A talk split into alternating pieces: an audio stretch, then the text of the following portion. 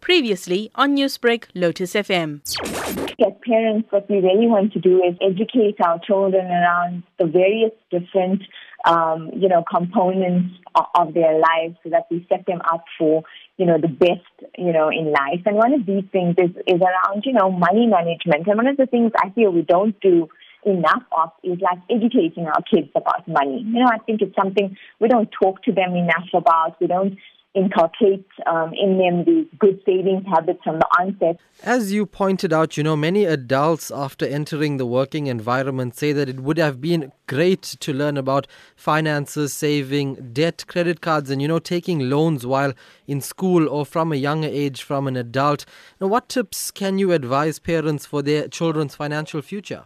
I think talk to them about money. You know, I think that's the first step in helping your children understand the concept of money. And you can use like practical day to day scenarios, like just even if you're just going to the store, you know, and explaining to them like when they see the numbers, like, okay, a liter of milk costs so much, a loaf of bread costs cost so much, and this is how much money we actually need to be able to buy this. Now, mom gives you an allowance on a weekly basis and what are you spending your money on? How much does that cost you? How much do you have left?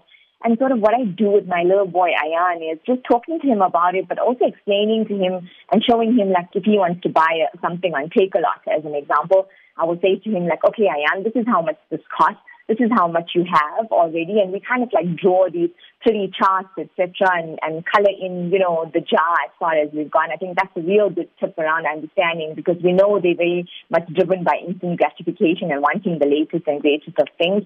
I think also uh, show them how to map out a budget. So this, once you've identified the goal, like, okay, say suppose they want, you know, a specific toy. And then say to, to your kids, like, this is how much I'm giving you. If you spend this weekly on your packet of chips or your, your cold drink that you're doing at the tuck shop or something, this is how much you have left. I think for smaller kids, a tip is to really go working on the coin jar, showing them the value of each different note and motivating them to put them in the little piggy bank or whatever it is they're collecting money in. In certain families, like you'll get grandma granddad giving you money when you're going on a holiday or when they see you, like explain to them that if you don't spend this, you can put this in the jar. And then I like to associate that jar back to that picture that we draw, which kind of like shows them now how much more they're reaching the goal. The last tip I want to share is make it a family project. A family project could be, okay, in Christmas, we want to do so many Christmas boxes for all the kids out there who aren't going to be getting Christmas toys. Like, let's think about them and we could put some aside.